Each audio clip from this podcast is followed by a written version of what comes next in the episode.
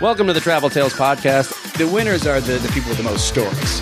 One of the great things about traveling is the people that you meet. I've slept in bus stations, like I've slept on people's floors. and it's already on fire, and then there's just a gigantic, huge explosion, like out of a Hollywood movie. It's not right or wrong, it's just different. We hired like 10 Chinese prostitutes to come be our audience. We were kidnapped by nuns in Puerto Rico. Not a good idea to be high when you're packing. You forget a lot of stuff. I got swine flu.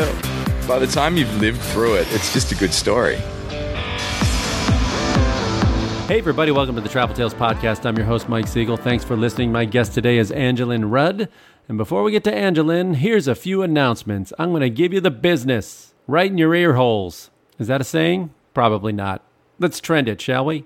Our website is traveltalespodcast.com. Go there to see photos of our guests, articles that some of the guests have written, articles that I've written. You can see links to the guests' social media. You can see links to our social media. What's our social media? Well, I'm glad you asked. Travel Tales Podcast on Instagram, Travel Tales Pod on Twitter. There's links to our Facebook page, which is Travel Tales Podcast. There's also links to Stitcher Radio and Apple Podcasts. We're on iHeartRadio. We're on Spotify. We're basically everywhere you get your podcasts. Go there, find us, like us. And if you can, I ask, as always, give us a good rating because that helps more people find the show by boosting our presence there, and that's a good thing you can do. Hey, you want to write me? You got travel questions? Maybe you think you'd be a good guest for the show. Maybe you know somebody who'd be a good guest for the show. Maybe you just want to say nice things. Tell me how awesome I am. Give me a big virtual email pat on the back. If you want to do any of those things, you could write me at traveltalespodcast at gmail.com. That's traveltalespodcast at gmail.com. Alrighty then. Angeline Rudd. How did I meet Angeline? Was it through email? No. Was it through a publicist? No. Social media? No. It was actually the old school way. I met her at a party. Friend of the show, Laura Greer, photographer extraordinaire, who I went to Uganda and Rwanda with to see the gorillas a couple years ago, lives not too far from me, and she was having a little gathering. I was locked in a conversation with somebody about what else? Travel. And Angeline was there, overheard it. I think I was talking about Kilimanjaro. And she mentioned that she wanted to hike Kilimanjaro, and then also mentioned that she hiked to Everest Base Camp, which I've said on here often is on my bucket list. We started talking about travel, and I learned that she lived in LA till about 11 and then moved to Louisville and spent those teen years in Louisville. And since then, she has spent a lot of time around the world. She's been to over 60 countries. She's always been on the move. She started following the Grateful Dead, which I got red flags all over, but she seemed to have survived okay. She was an exchange student in Belize, and from then it just went on and on to Europe, backpacking around, taking odd jobs wherever she could all the while coming back to Louisville to grow her real estate business. So while she was building this business, she was not only traveling, but she get, she was getting involved in political causes, uh, charitable causes, whether it was in Colombia or Palestine. She's seen some things, and we talk about that a bit. Turns out she was just house sitting here in Santa Monica at a sweet place on the beach. I need more friends in high places. I really do. Someone who'll just let me dog sit at a beach house. Well, Angeline's got friends like that. And when this comes out, she will have returned back to Louisville. So I was lucky I got a chance to meet her when I did in the short time she was here, and we became fast friends. She's managed to do a lot of interesting stuff in her life, and I really enjoyed my conversation with her, and I think you will too. Here's my chat with the lovely and charming Angeline Rudd. Do want me to do, to do for you, to see you through? A box of I feel like I never quite fit in. Like all through school, I was never in any cliques or any groups, and I just didn't feel like I belonged. But when I started traveling by myself, I went to I followed the Grateful Dead like in college. But after college, I was the first U.S. exchange student in Belize. And it was the first time that I met other travelers, and I, I felt like I belonged with them. Like I felt like I finally met my people. And I, I think it maybe came from my dad. He left when I was one and passed when I was 11, but I, he worked in the military and he traveled a lot. So it had, because my mom, she was a school teacher. She, she thought I was insane. And, and really struggled at first when I told her I wanted to go to Belize and uh, go to Palestine and go to Colombia. And she was like, stop. How old were you? Mm, freshman in college and maybe senior in high school. So your mom allowed this to happen. She did. I remember I had $20 in my pocket and this wasn't the first show, but I think this was like maybe my senior year. And I, I told my mom I wanted to start, maybe it was the summer of my freshman year in college, that I wanted to go on tour with the Grateful Dead. And she thought I was crazy. But the first show was in Louisville. Um, and so I had $20 in my pocket and a bag of blow pops. I was going to sell these blow pops for a dollar a piece to make money to travel. that was a horrible plan. So I start going in and start, you know, because at the shows you sell things like you're, and, and it, people are just like, can I have one? I'm like, yeah, can I have one? And so I had $20. I just gave them all away. I had $20 in my pocket. My mom's like, just please call me from each city. And I was like, deal. So she dropped me off at Freedom Hall and I just left and then I started hitching a ride and found these first these like two older guys that were kind of like hustlers. Yeah, well, I was with them for the show. It was so funny. And they were like, You'd be fun for our act. And I think they were like comedians or something. I'm not sure what. Yeah. But I hung out with them for a couple hours and then I put my finger in the air looking for a miracle. And then somebody handed me a free ticket to get in the show. That's what you do. You're not really supposed to sell. If you can't go or if somebody you're with can't go, then you give them a miracle. So I got in the show, and then afterwards, I didn't know where I was going to go, and a lot of people were like camping at some campground, I think in Indiana.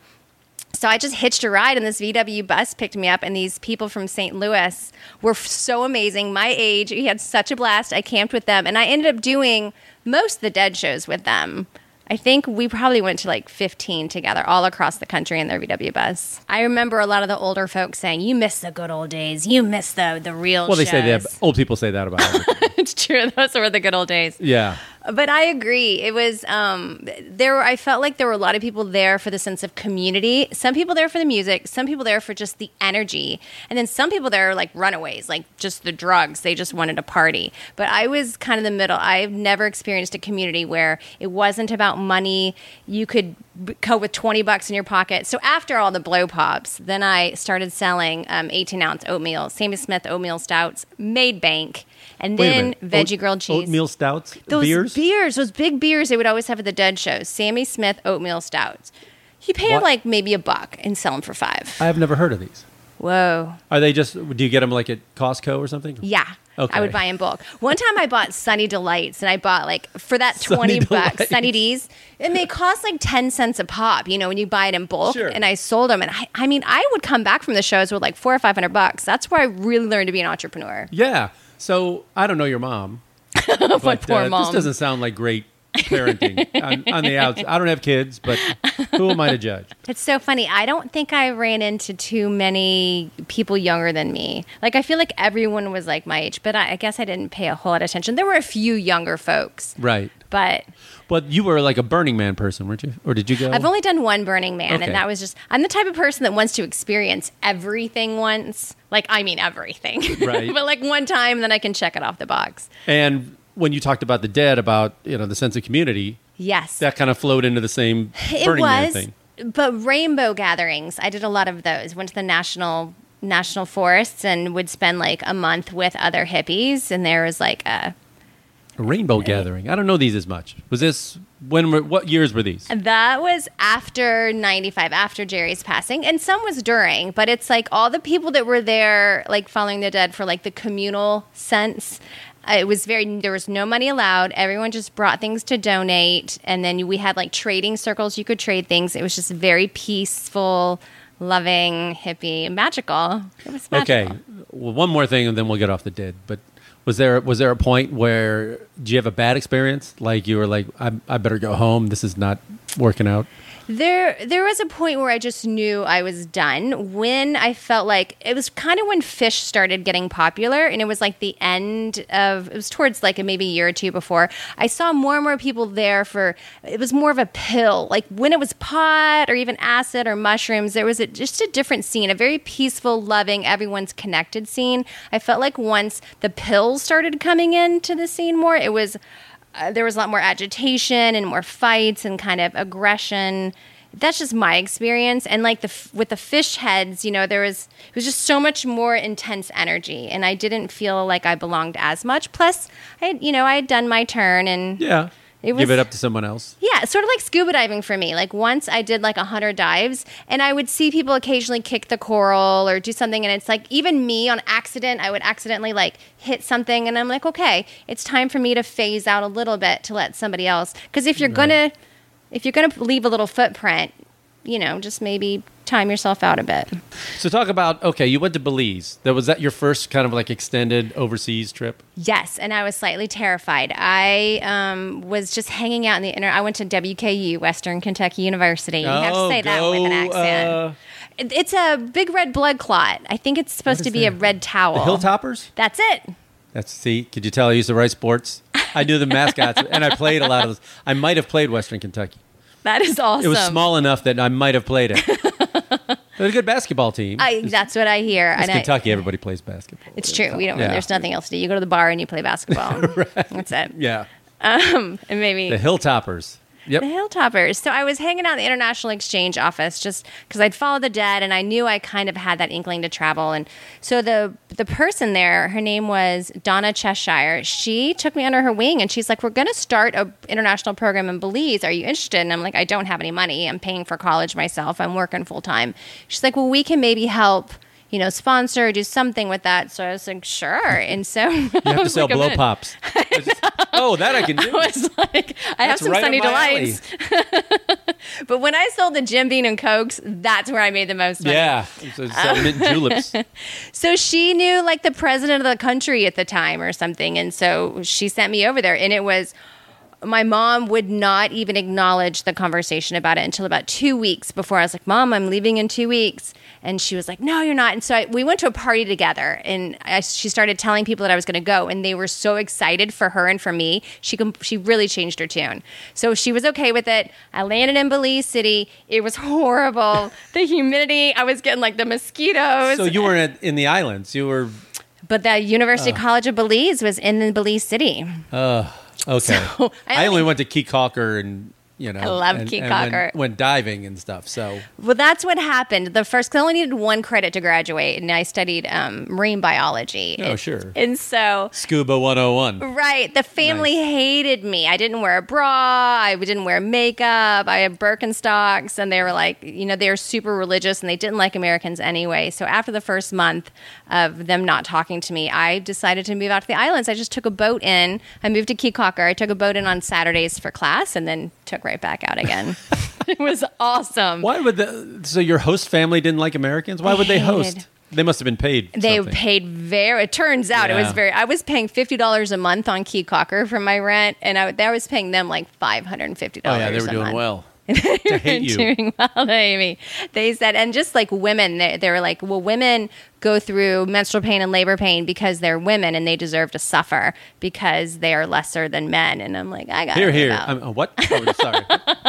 oh, was was that wrong? Sorry. because oh, it was because we tempted Adam with the apple. Oh no, really? Were they were that? they were religious? there. Oh, yeah. boy. Oh boy. That was fun. I wasn't allowed to talk to their son, who was really cool. And I wasn't allowed to lift weights with him because he had a gym in the garage and I wasn't allowed in there. Because that girls don't lift weights. Girls don't lift. And I was buff too. Yeah, sure. you're, supposed, you're supposed to have children by that time. down in Belize. So, how long was Belize? A few months? Four months. I Four finished the semester in marine biology. Did that light the the fuse of like I got to travel, see the rest of the world now? That was it. And Semana Santa, you know, their Easter break, I had two weeks and I met a guy on the island and we traveled through Guatemala together. And Guatemala was a place that uh, my back went out after like going all the way through. Then we ended up in Antigua and my back went out on me. And I'm this wonderful woman just started taking care of me for like three days. I couldn't move. And I asked her what she was doing. And she said she was down in El Salvador doing missionary work, but she ended up being, burying bodies the whole time. And I was like, say what? And I was like, why would you do that? She said, you need to go back to the U.S. and learn about the political system. She's like, it was the U.S. Was the Iran Contra affair that gave enough weapons for every single citizen in El Salvador and Nicaragua to have a gun. And I was like, what? And I was like, let's just go follow the Grateful well, Dead. freedom. You know, they got their freedom. but weren't there drugs involved too? No, yeah, uh, they got freedom and cocaine. It's good. It's a good deal. So this woman completely changed my life. It's like she totally shifted my entire path. I had no sense of real passion except for traveling. But yeah, she opened my eyes and I went back and I studied it and learned and So you went to El Salvador or Guatemala? Uh, well, Guan, I, did, I haven't been to El Salvador. I did go to Nicaragua for a minute, but um, I went back to the U.S. after Yeah. Belize and started volunteering on international solidarity projects and anti-racist work and LGBT stuff, and started opening my eyes. Right. And so, but was the idea? I mean, a lot of us don't have a plan in our twenties. We we think we do, but then Had it all figured the out. world has other plans. But I mean, were you going to stay in Louisville or and maybe take little trips, or was it like I want to live abroad? Um, that's a very good question. I had no idea. I actually I wanted to see every country in the world. I, I in Louisville was a perfect home base because it's so affordable. It's easy to have a nest. Um, I so I bought a little rental property that I could never afford. So the the owner financed me. I used it as a rental. Um, and I had that paid off in about four or five years so that I knew I had some sense of retirement. So I would wait tables, or I was a whitewater rafting guide in West Virginia in the summers. I would do anything I could do to make money to go travel more. And then in Europe, I was a spotlight engineer in Switzerland. I worked at a um, coffee shop in Dublin. I worked a, in Corfu as a bartender. we set the bar on fire at a little biker camp. Wait a minute. Okay, let's let's slow down here. So a spotlight coordinator? Yeah, I know. You work in a theater? I, I had a friend, and when I was traveling through Belize, I was writing for the Rough Guide. Uh, met these four guys that were, became my best friends, and we would like take Valium or smoke pot, and then go like on these deep dives and just do spins underwater. We were insane and magical. And Stefan was from Switzerland, so I went to visit him, and he was like, "I'm going to Stavanger to." Uh, work at a spotlight engineer. Do you guys want a job? And we're like, yeah. So we got to sleep under the stage and eat cheese and mayonnaise, cheese and butter sandwiches, and they paid us to run the spotlight. But I didn't speak any Swiss German at all. So wherever he said, I was in the opposite place. That poor guy singing never had any light on him. I was the worst spotlight engineer. Well, was it like a theater show or was it like it's a like live play? outdoor Or like concert. it was Oh, a music concert. Okay. Yeah, and I thought they thought they probably were like, "Oh, this American's gonna run spotlight for us." It Yeah, was she's in the show business. No. It, it was one night. I like to claim I was a spotlight engineer. It was one night. it might have only been like one a little section of a night, but yeah. Couldn't they get you a job selling beers or something? totally ate S- Sammy Smith's oatmeal stout? Yeah, sell some oatmeal stout, sell some blow pops. pops. Um, so the, from there, you were in Dublin for how long? Uh, so yeah, so I backpacked around Europe through 1995, and yeah, Dublin. I worked at a coffee shop, but you had to wear high heels. From Birkenstock girl to high heels. Oh, that okay, didn't mountain work. gal, get up there and you're. Dublin was very chic. Like it was. was it still like I think in Dublin 90 hadn't started to come around yet? I don't think In Were they- I mean, '95, like I did not fit. And like when you, if you wanted to go to club, like they sized you up, and uh, you know I was backpacking, so lucky if I bathed. But when yeah, I, I'm guessing you didn't have a really big problem getting into the club. Me, yeah, I get I had a little problem getting. oh my gosh, even Ireland. Have you? Oh yeah, yeah, a couple times. So Galway, I worked in Galway. So I so you take the train to Galway, and then I found like this hostel, and I asked them if I could clean their kitchen to stay for free, and so that way you get free food and you get to clean the kitchen. And they're like, yeah, but if you go to the train and pass out flyers and recruit people, then you know then you could stay free. So I did that for a while, and then. Who wait? Who is the band that sang "Creep"? I'm a creep. I'm a weirdo. Oh, super um, Radiohead. Radiohead was playing in Galway when I first landed, and so I pitched a tent on top of this beautiful cliff, and it was a breezy and amazing sunset. Four o'clock in the morning, I found like the top of my tent in my face, and it was just like the biggest wind and hailstorm. And Ah, that's Dublin weather. Dublin. I, I had no Or idea. Ireland. Ireland, Galway. Yeah, that's when I learned. Mhm. So that was Europe.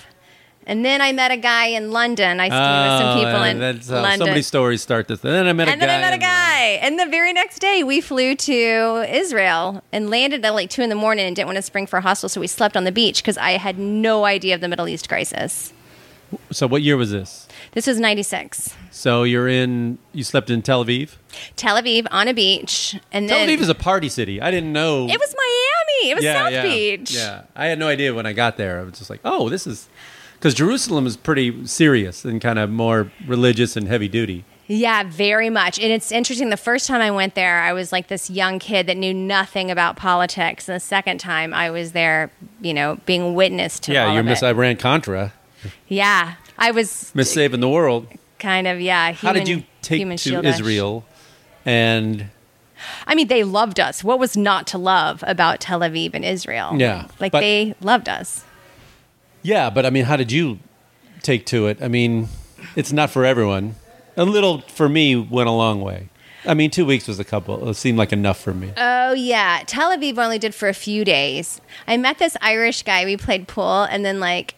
I went back when we made out a little bit. We just kissed. Okay. But like I Uh, slept to the over there. English guy? Hold on. oh, he he was Australian, but I met him in London. He was not a nice guy. Aw. But this guy too, he tried to strangle me. What? When I was sleeping, he was I think asleep, but he put his arm around me. I mean, all we did was kiss. I promise. But he had his arm around me while I was sleeping, and he choked me to the point where I thought I was going to die. So I managed to get his arm off me. He didn't seem to wake up, but then I left. But I wanted to kick him. Oh my god! There's really weird experiences on the road. Okay, give us that's one. and since give me another one. I want another weird experience. Oh, there's a lot. Any like really anything scarier than that? Well, Women have it a little. I mean, you're traveling alone and you can stand out. yeah, You're a loud, tall, blonde American. Wait, wait. Did you just say loud and tall? I didn't say loud. Let me rephrase that. But you know, Americans in general, I'll take it. Americans in general, were We're bigger and louder. And I was pretty oblivious at that stage yeah, of my life. the younger we are, the, the louder we are. self-absorbed, and yes, Um, I was so you could you could get followed out of places. I mean, you would. You're a target. You know what I mean? I was a target. Actually, it's amazing how little did happen to me from 60 countries, 70, whatever, by myself. Um, but in Nicaragua, I was walking alone. I went to this, it was uh, just north of Costa Rica. I forgot the name of Granada. It's beautiful cobblestone little town. And I was walking by myself. They had like this carnival thing that I walked to.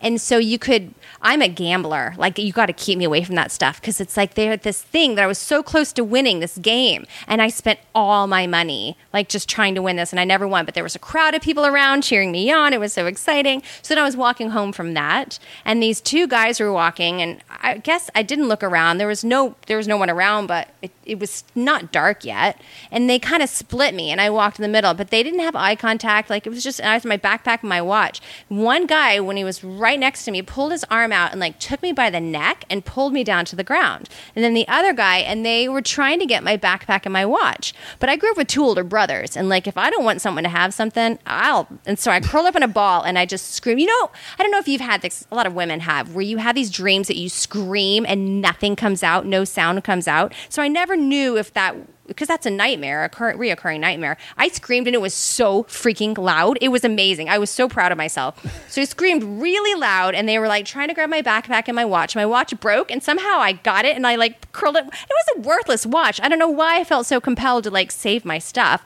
They pushed me around a little bit, but this guy from a bike came and he like, hey, stop. And so then they ran away. It was very fortunate. And then like the police came and I'm trying to talk in Spanish, but I'm super panicked and I'm like, I can't. No, no puedo hablar más español. I'm like, I can't do anymore. And so that was that was a weird one, but it had a happy ending. Yeah.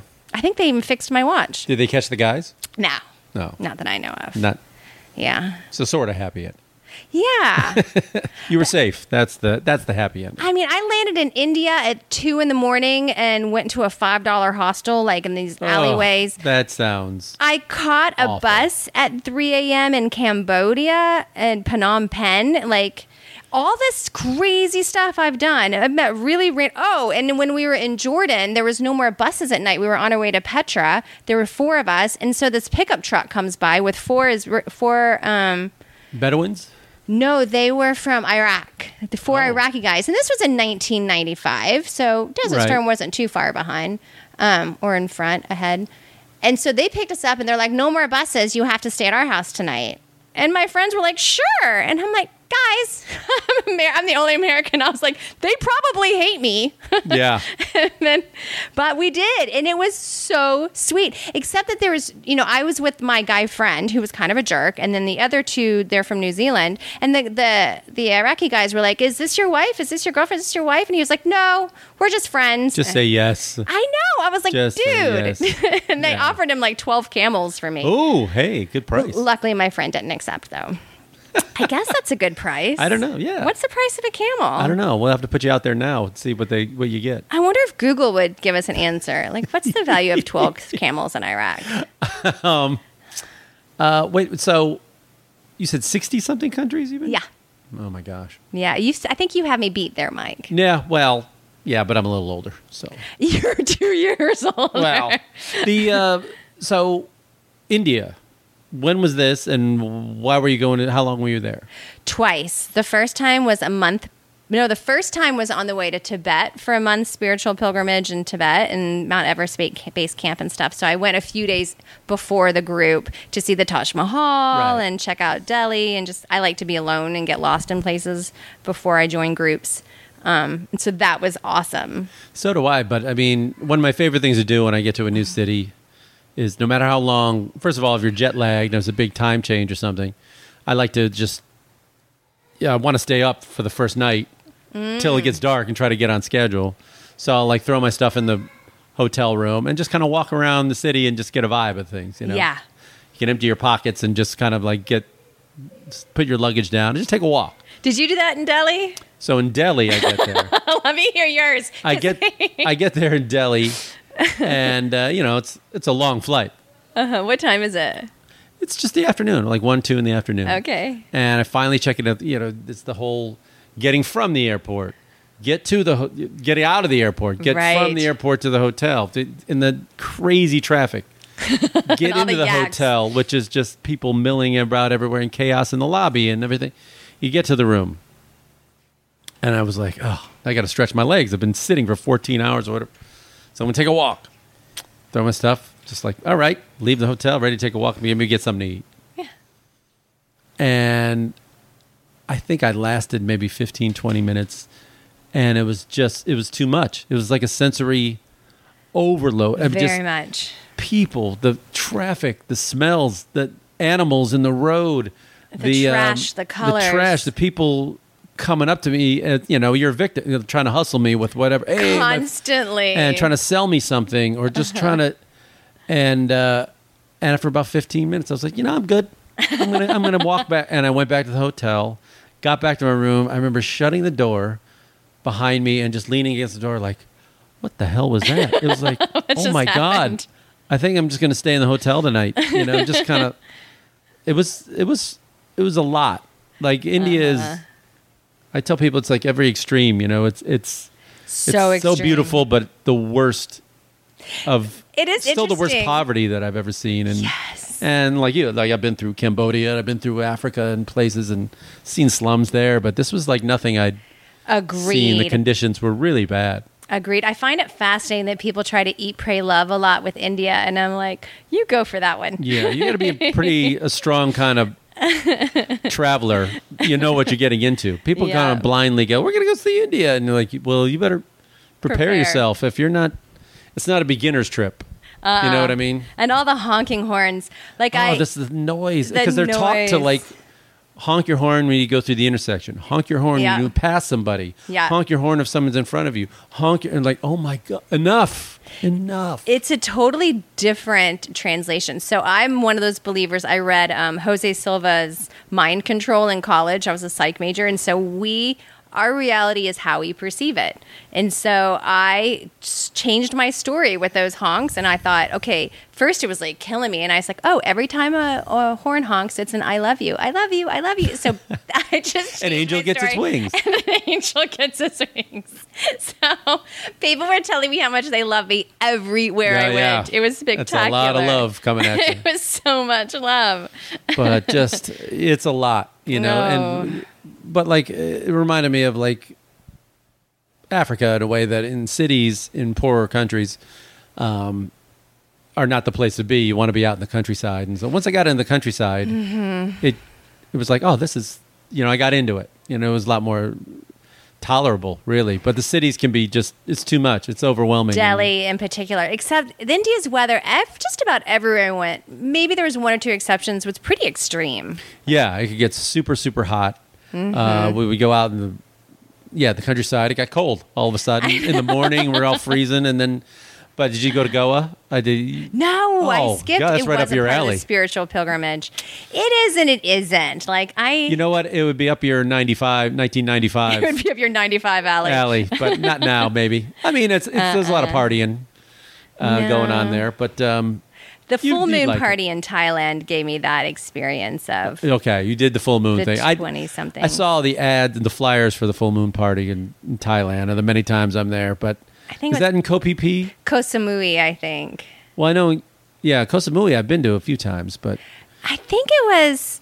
It, was, it might have been right off of Koh Samui. I think. okay, Yeah, it wasn't one of the island islands. It was definitely in the mainland part okay. of Thailand. So what goes on at these famous full moon parties, Full other moon than a lot of like A lot. hallucinogens and That's and, it. And neon lights and things that you gave up with Madonna in the 80s. We're back with a, with a vengeance. super?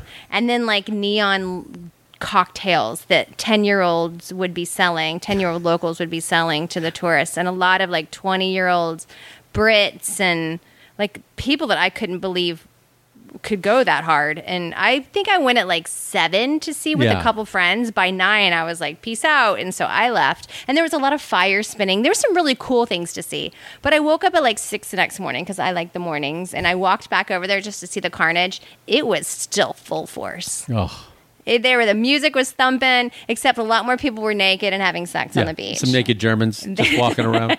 oh, like they were on it. Like oh, it Oh was- God. it was a lot to witness. But I just I love that Yeah. people are living, and that's the thing. Like I love America, but I just feel like so, so often we're spectators of our lives, and we're going routines and doing things that we're supposed to be doing. But I don't often see a lot of people really awake to life, and that's why I really love travelers because I feel like.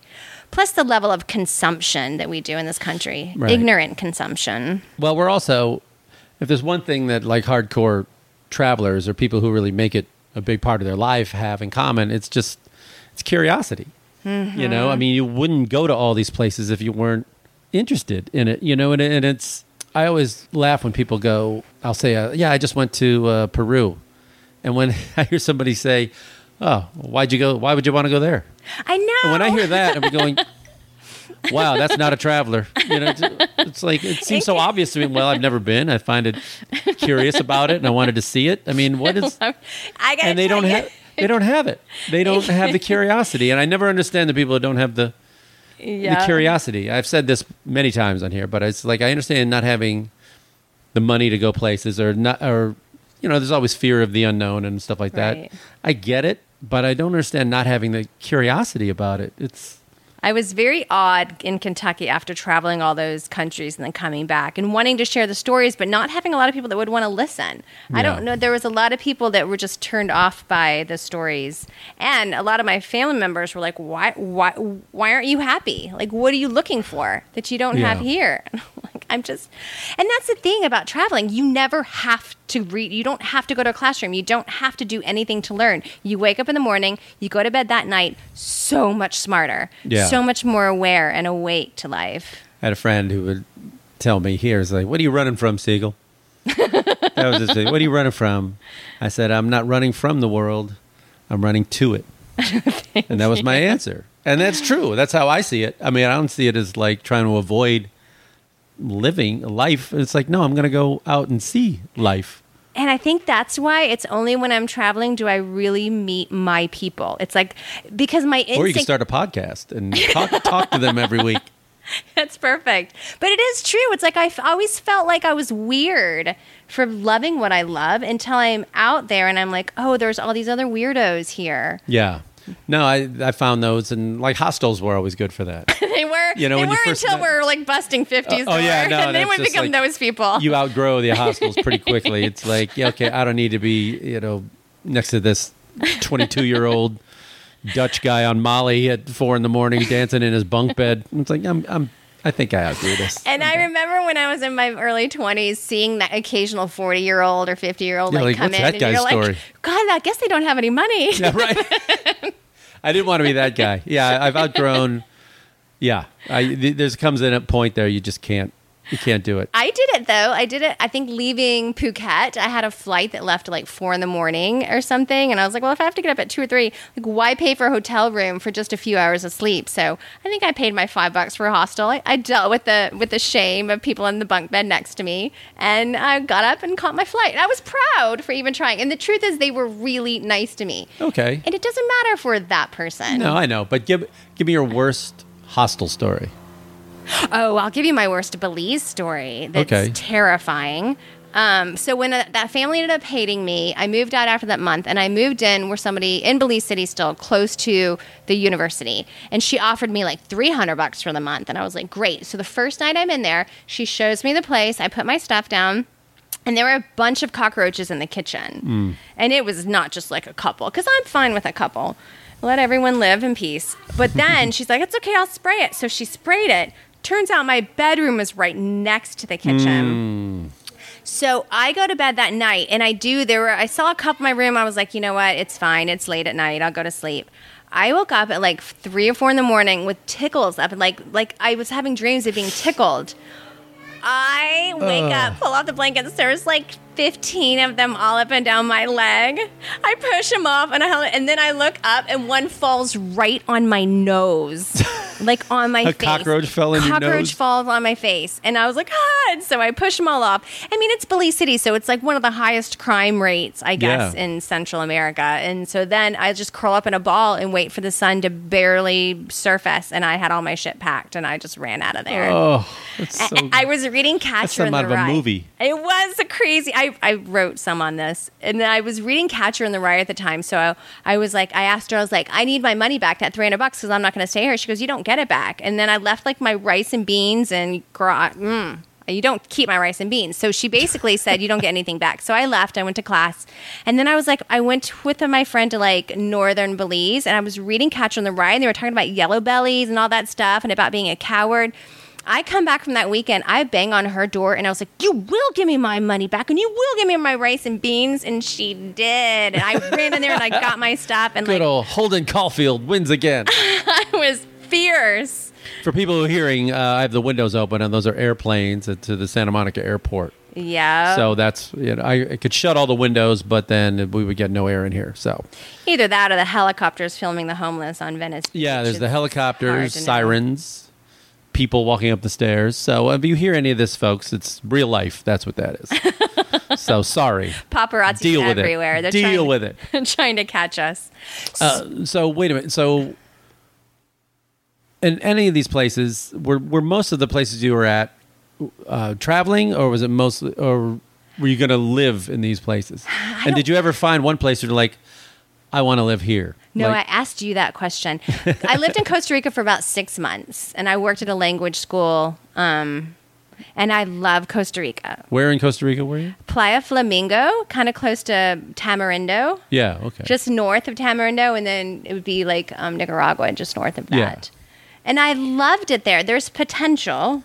There's so many, and then I've been going to this little town called Puerto Morelos. No one can go there. It's horrible. It's just south of You've Cancun. just ruined it.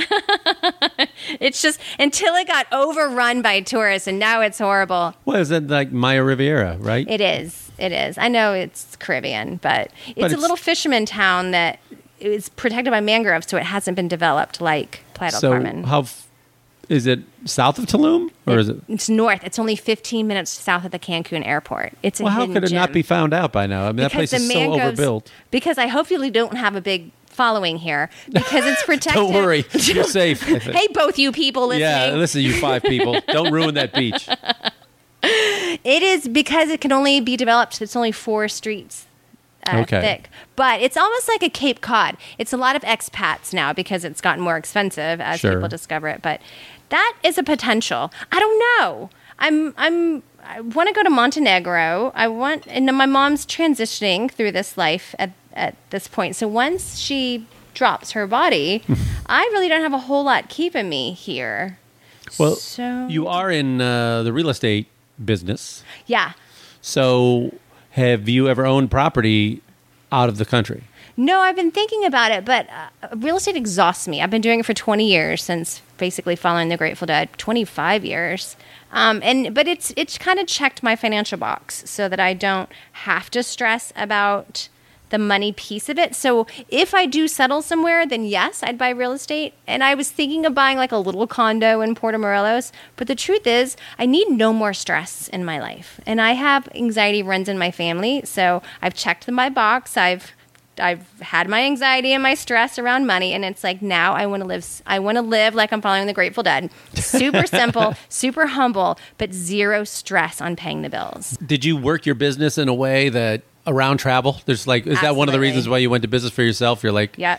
I'm going to make my own hours. Yeah, because I knew like that's why I would just work to travel. I worked to travel until I was about thirty something. Well, at thirty, I met a dude, Uh, and we here's how these stories start. And where did what what godforsaken city did he drag you to? Actually, we met in Louisville at a salsa club. He was half Canadian, half Mexican, and so we started the a real estate investment company together and flipped properties. So that helped a lot. But I did still travel during that time, but I, it settled me a little bit. You know, Okay. that whole relationship thing. gotcha. Not doing that again. No, I'm kidding. I'm kidding. Lesson learned. Lesson learned. Um, someday. Well, it comes in, you know, it's un, unfair for women in terms of like if you're going to have kids, you better, Oh, yeah. you, you know, there's that window. And if you miss that window, I mean, was that ever, not to get too personal, It was. that it was like in my mid 30s. I was like, okay, it's now or never, and should I or should I not? I've always been of that mindset that I want them as long as I don't have to do it alone. Traveling is fine alone. I did not want to raise a kid No, alone. it's um, it's a two person job. I don't know how single parents do it at all. It's hard enough for two, much less one. And dogs are almost a two person job. You know what I mean? Just like in terms of scheduling and doing things. It's- true. I have like I love inventions and I came with this idea somebody should do like a baby.com, sort of like match.com where you have like you say exactly how like your neighborhood and exactly how you want that kid to be raised and they match you with like a, a gay couple or a divorcee or like a, an older guy that And you never see your child again? well you know, you just a- pass them off to but somebody. that's the thing. All my friends It's called like adoption. Yeah. no, but you share it because everyone like if they go through a divorce, they fight for custody. You spend like you you find them a year later and they're desperate to find a babysitter and they're desperate to find somebody to watch their kids so that they can have a life. And I'm like, quit fighting for custody because you know in a year you guys are going to want to share that kid. You don't you can't 24/7 be with that one child. That's- so yeah.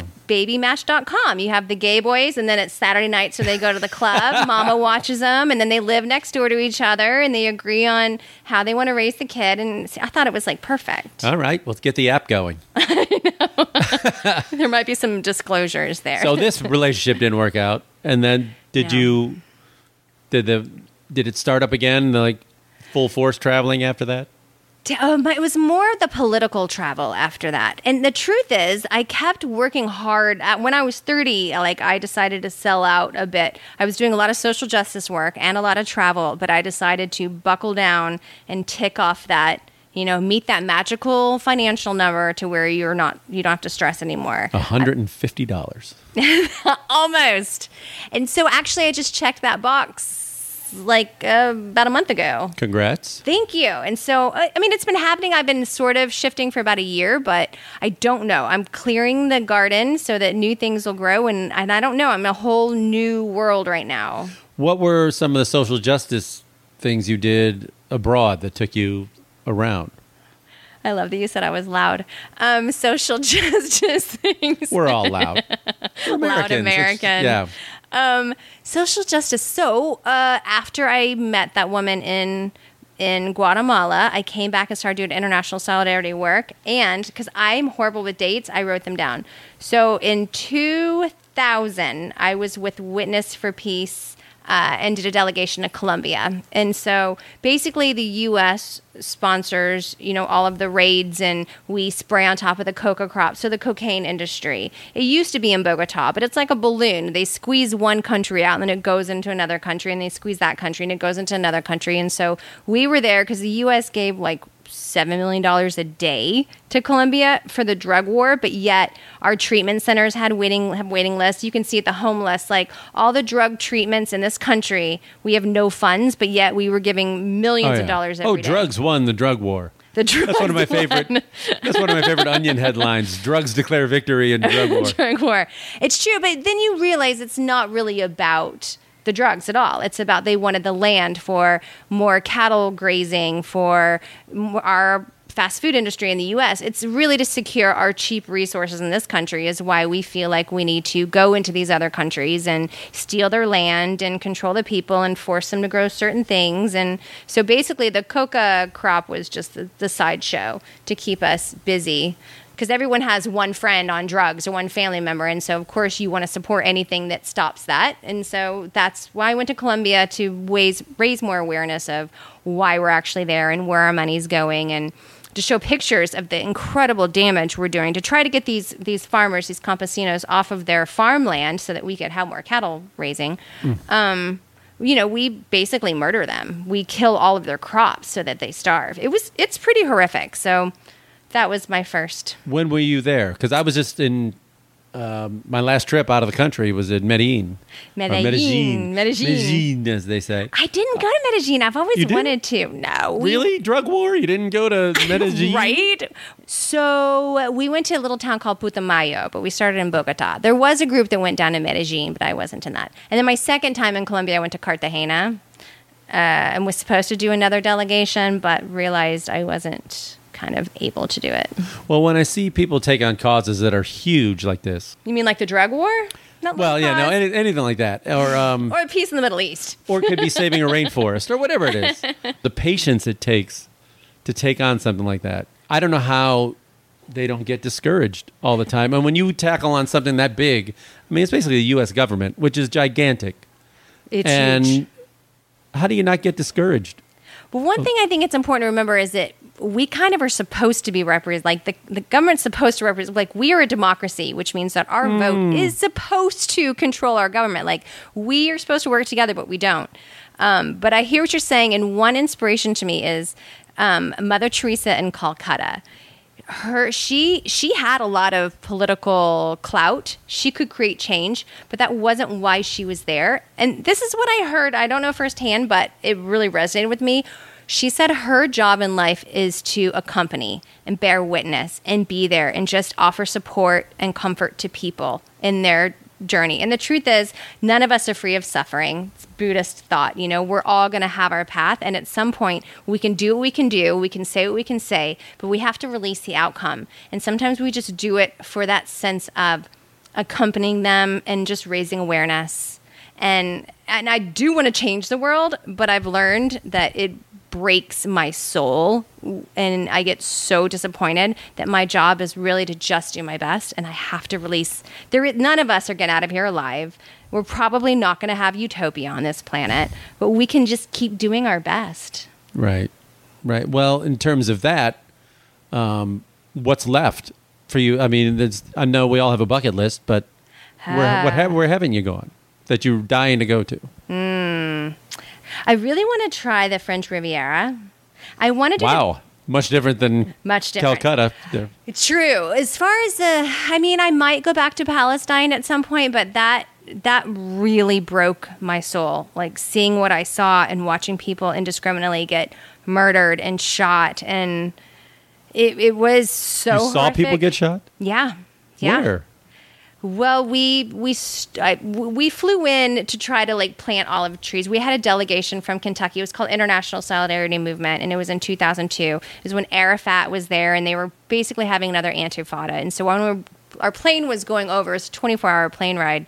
They said that it, things were getting really tense and that we needed to turn around, but we didn't. And so we stayed. And so the first action, we were in Jerusalem at uh, Arafat's office at the Orient House. And as soon as we walked over, there was like 250 of us, mostly like Italians. And it was people all over the world. And there were people with, with shields, like uh, Israeli guards with shields and with clubs. And then these giant horses came in from behind us with the men and and the guards and clubs, and they just started beating everyone. They had us boxed in so we couldn't leave. It's not like they were trying to chase us away. They were trying to pulverize us. So I was able to duck into some barber shop and they like hid me for a while and and then after that we went into Bethlehem and they were getting ready to bulldoze a refugee camp and they asked for volunteers to go in there and I was one of I didn't have kids and I wasn't on medicine and my and and I did it. So we spent like 6 days in that refugee camp with the F-16s flying over and shooting in and it was it was terrifying. But yeah, there were some tanks at one point in one of our actions that actually started shooting at us and the girl next to me got shot directly in the stomach.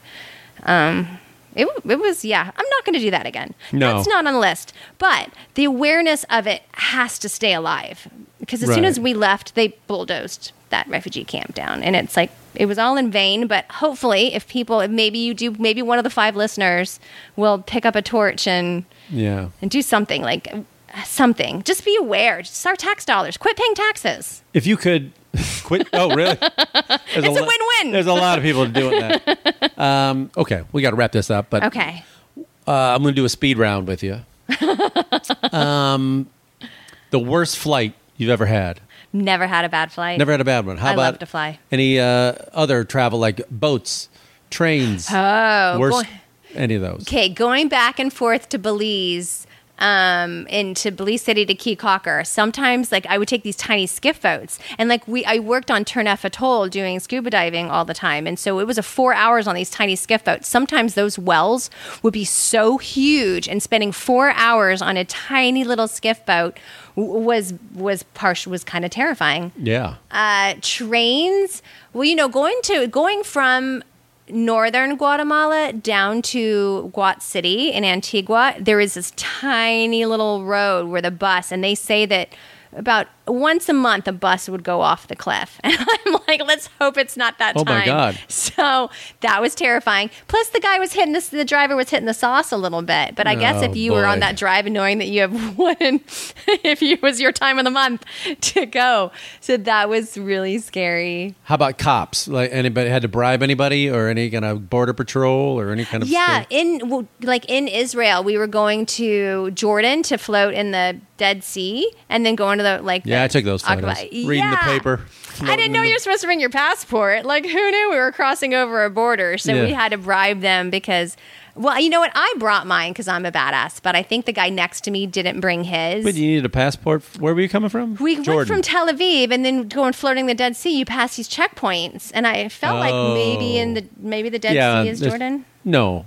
Is that still part of? Yeah, you can get into from Israel. I think that it is both sides because I, I remember a It's missile divided. flew Yeah, over. it divided. The other side is is Jordan. Yeah. Okay. Yeah, but so we had to have so we had to bribe them a little bit. Yeah. It wasn't too bad. There's a lot of checkpoints in Israel. A lot of checkpoints. I wonder why. I don't know. A little tense over there. Um, craziest thing you ever ate? Did you do the Oh. insects in Asia, or did you do? You know, I saw the insects in Asia. No, I did not. In in Oaxaca, once a month they do these little flying bugs, and they put it in their salsa and everything. I did that. I forgot the name of those, but I did eat some of that. I did not eat insects. South of France, I had rattlesnake. Okay. Um, but that's it. I'm not in the fear factor. That would be the one thing I could not do. But everything else, I could do heights. I could do scary things. I could do any activity. So no um, any hospital visits in foreign countries. Almost India a couple times. That food, breakfast, lunch, and dinner. I was I had. so uh, sick. That's the only place I got food poisoning. Me too. Worst Couple night of my life. Horrible. A couple days. Like Yeah. you really thought that death would be a blessing. Yeah. Tibet happened to me too. In in Tibet, I Oh, we didn't talk about. Uh, Mount Everest Base Camp. yes, and I want to go. So quickly, what do I need to know? Freaking cold. Okay. Um, it's beautiful. It's beautiful. There's just really no running water. Like you bring your your hand wipes because there's there's you're roughing it. There's no hot water. A lot of times, no running water. Um, and it's beautiful, and the people are amazing, and you are gonna definitely get your visa. I Yeah. guess I haven't been to the Nepal side. I went to Tibet side. Okay. Uh, one place, if you were looking, that aside from Louisville, of course, or To LA, live. to live, where could you? I don't know. I really want to explore South America. I haven't done like Peru and Chile, and I want to explore South America. You haven't been to Peru. Can you believe it? No, it's on I, my I really can't believe it. only only Colombia and South America. So I've done a lot of Asia. I, I really want to do like the French Riviera. I've Yeah. got to stay by an ocean because that's who I am. But I'm thinking South America, You would like uh, you'd like a lot of it. Chile, Argentina. But I need Yeah. this. I need Santa Monica weather, and I've actually Googled where in the world has Santa Monica weather. Uh, Rio, uh, it's pretty good. what about the crime and the? It it's bad, like it's- but we have crime here. You know what it is? It's just like, yes, it's there, but also it's you know there's certain sections of the city you don't go. Like here, there's certain sections of the city you don't go. But But you know there rough- is there is a lot of crime. But they have a rough president there too.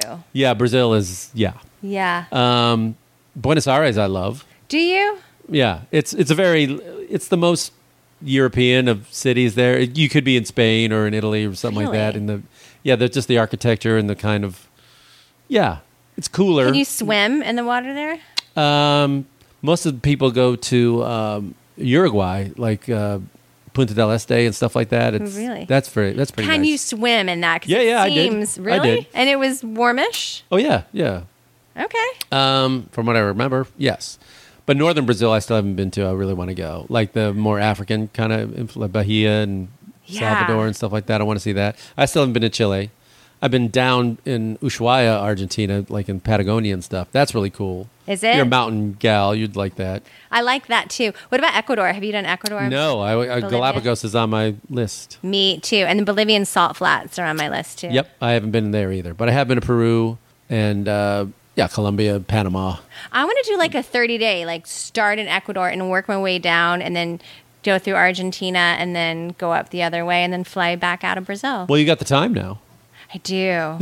I got to find someone to care for my little pup, but that's not hard. If people want to like hire you to do anything, this is where you get your plugs in. Oh. Do you want to like uh, drum up some business for your uh, real estate or anything like that? Is there a website people can visit? to I would you? like you to send me an email to Angelyn, A N G E L Y N 42 at yahoo.com if you would like for me to be your personal travel guide. Just pay for my trip and I will take you anywhere. Um, and She'll bring blow pops and stout beer. and Sunny Delights. Um, I am going to start a Zoom, I think, of how to travel for free because I work those credit cards, which they're now cracking down on, and I know the Yeah. best airlines to fly where and and how and at what point to book the tickets. Like I've been studying that stuff for twenty years, and I feel like I need to start marketing it a bit. Would you think this would be a, a second career for you? Now that you have uh, you're easing away off. Real estate. Real estate? I'm really not liking. Yes, I actually do think it could be. Something Are you on. Twitter or uh, Instagram or anything like that? I'm on all of it. I'm really bad with social media. So I'm just trying to stay present in life and just be with wherever I am, like be present to the cup nope. of tea. Stare at your phone all day long. yeah. Just look at a screen. But but yes, I do have all that and I am I, I check them all daily. I just try to work on not being on them for more than 10 minutes a day. well, I can put links on there to your if people want to follow you. Or I love that. Yes. What, what is your handle on Instagram? Insta is Angelyn42. Okay. Because Hitchhiker's Guide to the Galaxy, it stands for life, the universe, and everything. Pretty random, 42. Okay.